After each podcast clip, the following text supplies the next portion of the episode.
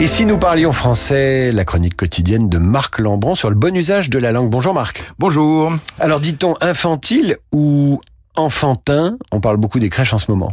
Alors, enfantin, infantile sont dans notre langue depuis les 12e, 13e siècles. Alors, enfantin, ça vient d'enfant.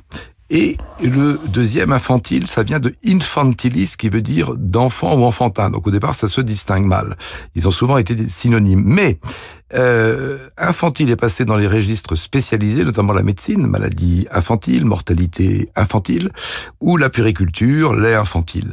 Alors que enfantin, c'est une langue plus courante, c'est ce qui qualifie euh, ce qui appartient au monde de l'enfance, parfois avec nostalgie, Baudelaire, le vert paradis des amours enfantines. Et il s'emploie aussi pour qualifier ce qui n'offre guère de difficulté, qui est à la portée de tout le monde, un problème d'une simplicité enfantine. Mais en dehors des quelques cas où on peut employer l'un ou l'autre, c'est-à-dire on peut dire un comportement enfantin ou un comportement infantile, il convient de choisir avec discernement l'adjectif euh, adéquat. Par exemple, on dira un visage enfantin, mais on ne dit pas un visage infantile. On dira un traumatisme infantile, mais pas un traumatisme enfantin.